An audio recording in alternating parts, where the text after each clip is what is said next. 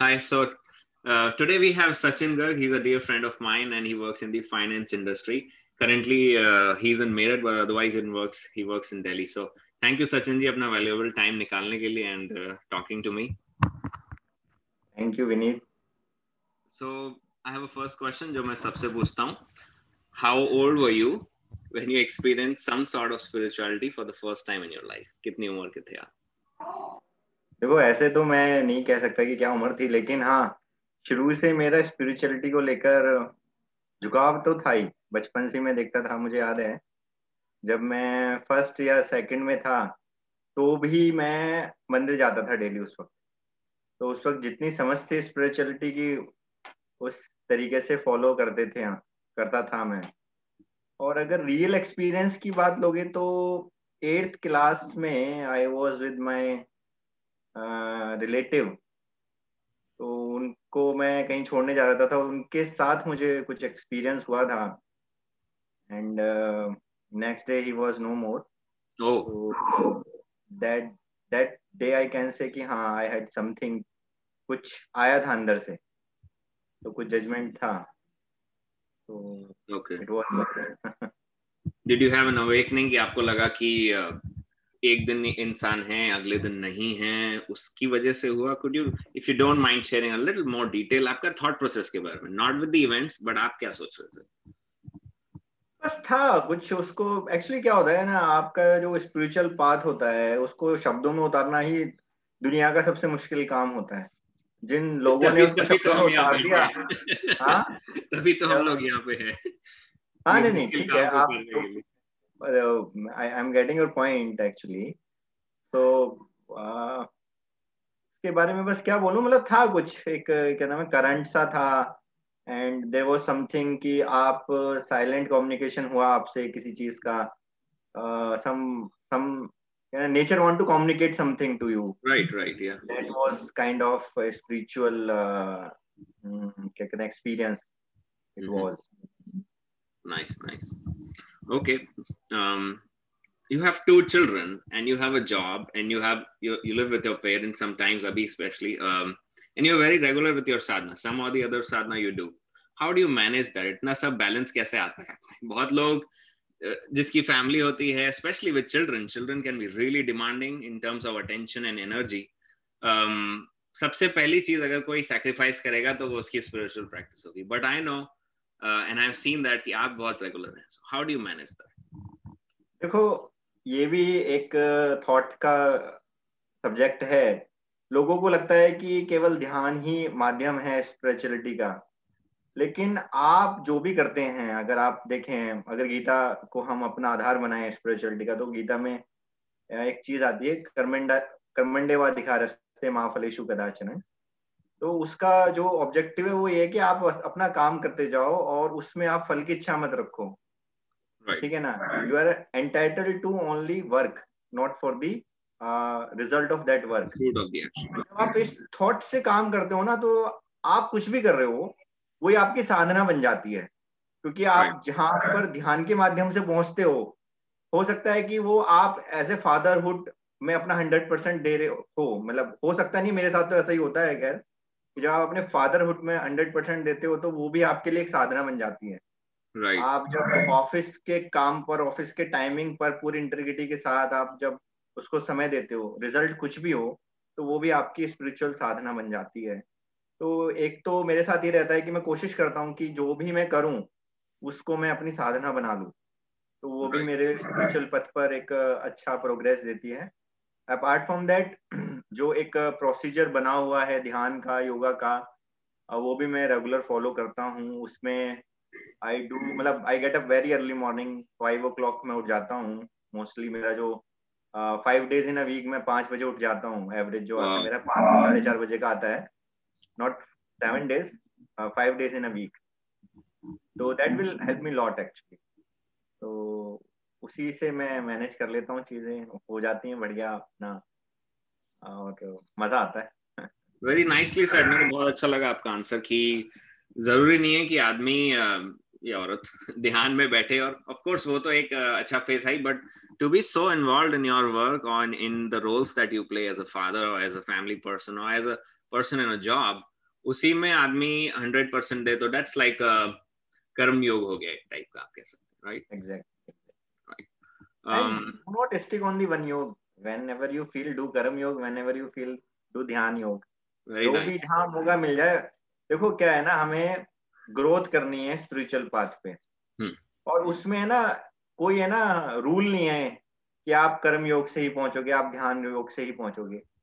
और आज के जिस स्ट्रक्चर में हम लोग जी रहे हैं वहाँ पे पर्टिकुलर एक पथ को फॉलो करना is a difficult task really difficult task आप हर वक्त कर्म योगी भी नहीं हो सकते आप हर वक्त ध्यान भी नहीं कर सकते हैं। तो उसमें जहाँ जैसे आपको मौका मिल जाए आप सड़क पे चल रहे हो और आपको वहाँ लग रहा है कि किसी को आपके हेल्प की ज़रूरत है तो आप उसको भी अपने स्पिरिचुअल पथ का एक माध्यम बना सकते हो उसकी हेल्प करके। Right. उसके लिए कंडीशन ये है कि आपका थॉट प्रोसेस क्लियर होना चाहिए इंटेंशन क्लियर होना right. Very rightly said. Um जैसे आप ऑफ़िस में work you work in an office and you worked in previous jobs कई सारे ऑफ़िस में। और uh, हो सकता है आप कई बार थोड़े लोग वहाँ पे अपने कोवर्कर्स के साथ शेयर भी करते हो about the you know about your meditation या ध्यान, या जो भी आप करते हैं। कई बार ऐसी जगहों पे मेरा भी पर्सनल एक्सपीरियंस रहा है when you work in a busy office there a peer pressure of things like अरे, ये तो बाबा है, ये तो साधु है, ये तो ज्ञानी चेन उतार दो इसके सामने, ये तो है। क्या ऐसा आपने भी फेस किया है? अगर ऐसा किया है तो how did you how did you cope up with that how did you still manage to keep up doing the practices that you do without following to that pressure कई लोग उससे दब भी सकते हैं। देखो आ, मैंने शुरू में आपसे अभी बात बोली थी। Once you have clear vision clarity on your thought process कि मेरा प्राइम ऑब्जेक्टिव क्या है तो मुझे है ना उससे कोई फ़र्क ही नहीं पड़ेगा फिर। मेरा प्राइम ऑब्जेक्टिव ये है कि जो मेरे पास अच्छा है वो लोगों तक पहुँचे। राइट अब वो लोगों की रिसेप्टिवनेस है कि वो उसको उस पॉजिटिविटी से लेते हैं नहीं लेते हैं। जो ले लेते हैं वो आपको हमेशा रिगार्ड देंगे।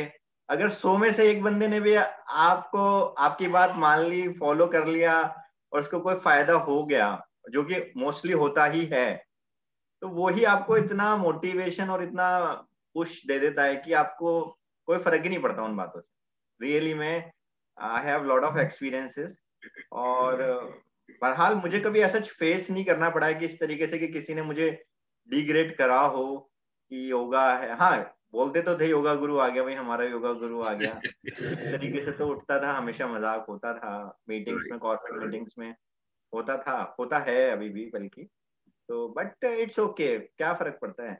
और टाइम के हिसाब से लोगों को फीलर आता है फिर कि हाँ Sachin was right and his intention was very much clear तो दैट्स ओके यार ये ठीक है ना मेरा ऑब्जेक्टिव क्लियर है मेरा इंटेंशन क्लियर है कि मैं कुछ अच्छा करना चाहता हूँ अच्छा देना चाहता हूँ लोगों को। And my thought process is caring sharing and I am doing hundred percent तो वो मेरे लिए साधना बन जाती है। तो जब आप कोई चीज़ साधना से कर रहे हो तो फिर क्या फ़र्क पड़ना है? क्योंकि आपका जो जवाबदेही है वो उन लोगों को नहीं है। वो उन लोगों के लिए है ना? या आपके कहते हैं सुप्रीम बोर्ड को आपकी जवाबदेही है ना कि भाई आपने क्या करा अपनी लाइफ तो नाइसली सेड इसी से रिलेटेड एक क्वेश्चन एक आया मेरे को दिमाग में कि uh, जैसे आप कई बार हम सब शेयर करते हैं किसी के साथ कि भाई I I am into this you know why don't you try maybe you will also enjoy it um, तो इनिशियली तो काफ़ी लोग जैसे आपने बताया वो आनाकानी कर सकते हैं and they maybe like they may shun you down totally मज़ाक उड़ा सकते हैं। ऐसा कुछ कुछ हो सकता है। ज़रूरी नहीं है हो ही। फिर कुछ टाइम बाद जैसे आपने बोला कि उनको फिर रियलाइज़ होने लगता है कि नहीं ही वॉज़ राइट पर उनके मन में फिर एक हिचकिचाहट सी बन जाती है कि भाई अब इससे जाके कैसे पूछे पहले तो हमने इसको बात को माना तो एज अ साधक how can we still help them कि वो उससे उस उस बैरियर में भी ना फंसे? क्योंकि ये सिचुएशन कई बार लोगों के साथ आई होगी। नहीं नहीं आती है। मैं मानता हूँ इस चीज़ को। मैंने फेस करा एक दो बार ऐसा। बट uh, मुझे लगता है कि जब देखो ये बड़ा व्यक्तिगत विषय हो जाता है कि uh, दूसरे के मन में क्या चल रहा है ना मैं उसको है ना हंड्रेड परसेंट कभी जज नहीं कर सकता। राइट right, मैं क्या कर सकता हूँ? देखो मैं मेरा स्पेसिफिक जो फोकस रहता है वो इंडिविजुअलिटी पे फोकस रहता है कि मैं I can't change society but I can I can change myself and I can do my hundred percent right when i am doing my 100% uh, directly or indirectly will help people or you will support people. Help is little bit negative word I in क्योंकि help आप जब help use करते हो तो हो सकता है सामने वाले को डाउनग्रेड फील हो। यू सपोर्ट पीपल एंड जब लोगों को हिचकिचाहट होती है ना वो एक मुझे लगता है कि एक आपका एक एक एक नेचर आपको पुश दे देता है कि भाई समबडी नीड यू या तो आप उसको कॉल ही कर लोगे जबकि आपको नहीं पता उसको आपकी ज़रूरत है। लेकिन आपका अंदर से मन करेगा यार उससे बहुत दिन हो गए बात हो रही चलो बात कर लेते हैं। एंड आई फाउंड मतलब सो दैट जो ये मैं एक्सपीरियंस बता रहा हूँ मेरे साथ कई बार हुआ।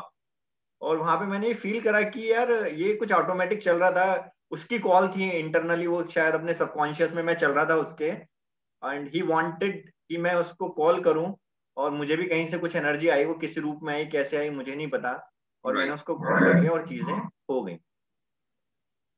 तो दैट इज़ uh, ये कह सकते हैं कि ये नेचर का साइलेंट कम्युनिकेशन होता है आपसे। right. तो वो चीज़ें हो जाती हैं यार अपने आप आप अपनी इंटेंशन क्लियर रखो।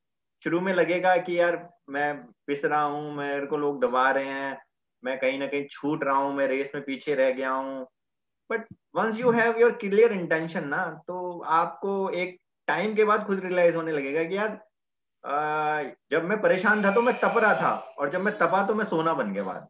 Very nice I love your answer the way you said जब मैं परेशान तो मैं तप रहा था मैं तब के सोना बन गया। आई लव दैट जो आपने बोला। तो वो बाद में ही पता चलता आपको वो तब तो आपको लगेगा भाई यार मैं छूट गया। मतलब आप अगर किसी भी आ, आ, बड़े आदमी जो जो जिसने स्ट्रगल से सक्सेस पाई है अगर आप उसकी किसी भी की भी स्टोरी उठा लो चाहे वो चेतन भगत हुआ चाहे वो अक्षय कुमार हुआ चाहे वो इरफान पठान इरफान खान हुए चाहे वो पंकज त्रिपाठी हुए जो मैं रिसेंटली जिनको काफ़ी मुझे अच्छा लगता है पढ़ना तो वो हमेशा वो बोलते हैं वो जैसे पंकज त्रिपाठी जो है मैं उनका एक इंटरव्यू पढ़ रहा था उसमें उसमें आया था कि वो जो हो ना सके पूर्ण काम उनको करता हूँ मैं प्रणाम। तो वो ऐसा ही है कुछ यार कि कभी कभी हमें लग रहा है कि यार मेरा ये काम नहीं हो रहा लेकिन यू डोंट नो कि उसके पीछे क्या है जो कि दिख ही नहीं रहा आपको। उसके right. पीछे क्या नेचर आपसे कराना चाह रहा है। तो इट इज़ लाइक दैट कि वो नेचर अपने आप करा लेता है। इफ़ यू आप अगर जिस चीज़ के काबिल हो और जो आप करना चाहते हो वो नेचर अपने आप आपसे करा लेगा। Right very nicely sir um, तो आपके जो दो छोटे बच्चे हैं वो तो they are in your association तो in all probability they will get inspired by you to be into spirituality काफ़ी आजकल बच्चे ऐसे कुछ कुछ खतरनाक से पैदा हो रहे हैं जिनको हम डांट भी नहीं सकते और it's very difficult to deal with them all around the world actually मैंने यहाँ पे exactly. भी देखा है और तो um, आपकी नज़र में आपके ओपिनियन में as as a the government और in a school board, what should be done? क्या होना चाहिए ऐसे बच्चों के लिए फॉर that? So that कि वो थोड़ा सा spiritual touch में आए, material world में ना फंस जाए और सिर्फ़ इसको ही अपनी ज़िंदगी ना समझ ले। तो what do you think should be done for them?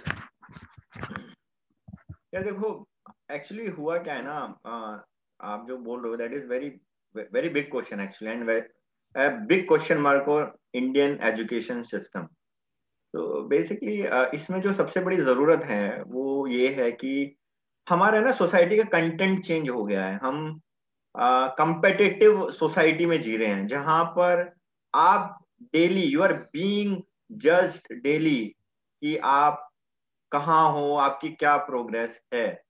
तो वो हमें ना, जब हम अपब्रिंगिंग की बात कर रहे हैं बच्चों की तो हमें उस कंपेटेटिव थॉट से ऊपर उठना होगा। Competition is good I am not denying competition but competition का pressure is always bad okay आप अपने को सेल्फ इंप्रूव करने के लिए कंपेटिटिव हो सकते हैं। You can set a benchmark if you want to improve yourself you have to set a benchmark but that benchmark should be only benchmark not a pressure तो आज की सोसाइटी में हो क्या रहा है बच्चों के साथ? हम प्रेशर क्रिएट कर रहे हैं। Mobile is not a bad thing mobile is also a good thing but वो आपको डिसाइड करना है कि आपका बच्चा उसमें क्या देख रहा है क्या कर रहा है। गेम खेलना जो आज की डेट में बोलते हैं यार बच्चे बहुत गेम खेलते हैं मोबाइल में। मोबाइल में गेम खेलना कोई बुरी बात नहीं है। गेम खेलने से अगर आप साइकोलॉजी पढ़े या साइकोलॉजी की बुक्स पढ़े ऐसा बोला जाता है कि गेम खेलने से आपकी डिसीज़न मेकिंग बहुत स्ट्रांग होती है। गेम खेलने से आपकी डिसीज़न मेकिंग स्ट्रांग होती है। Right. तो आप गेम खेलने दें बट उसमें एक्सेस ना हो चीज़ हम्म। आपको देखना चाहिए कि वो किस टाइम खेल रहा है लाइक like, आज की डेट में जो मैं सबसे ज़्यादा फेस कर रहा हूँ बच्चों की अपब्रिंगिंग में वो ये है कि ऑनलाइन क्लासेस चलती हैं तो ऑनलाइन क्लासेस के बीच में वो गेम ना खेले मोबाइल उसके हाथ में होता है या लैपटॉप उसके हाथ में होता है वहाँ पर वो गेम ना खेले या वहाँ पे वो अपनी क्लास को ड्रॉप ना करे तो right. आपने क्वेश्चन पूछा उसका जो सबसे परफेक्ट आंसर है वो ये है कि एक तो फोकस चेंज करना है। फोकस चेंज ये करना है कि कंपटीशन से हटकर हमें ग्रोथ पर फोकस करना है। उनके डेली ग्रोथ पे फोकस करना उनको कंपेटेटिव नहीं बनाना। जीवन में खुश कैसे रहे, हमें उन्हें ये सिखाना है, ना कि जीवन में आर्थिक प्रगति कैसे करें। All are important I am not denying that but most important है how to be happy how to be cool and calm and how to be how to be have a thought of caring and sharing तो वो हमें सिखाना है। अब problem ये आती है कि वो आएगा कैसे? उसके लिए क्या स्टेप होने चाहिए? उसके लिए एक ही स्टेप है भाई ध्यान को अपने जीवन में उतारना पड़ेगा। उसके बगैर ये संभव नहीं है। और अच्छे लिटरेचर को आपको अपने जीवन में उतारना पड़ेगा। ये तभी संभव है अदरवाइज़ संभव नहीं है। Right I love your answer जैसे आपने बोला कि आर्थिक जो फाइनेंशियल ग्रोथ जैसे होती है वो तो ऑलरेडी है उसकी नॉलेज तो काफ़ी मिल ही जाती है।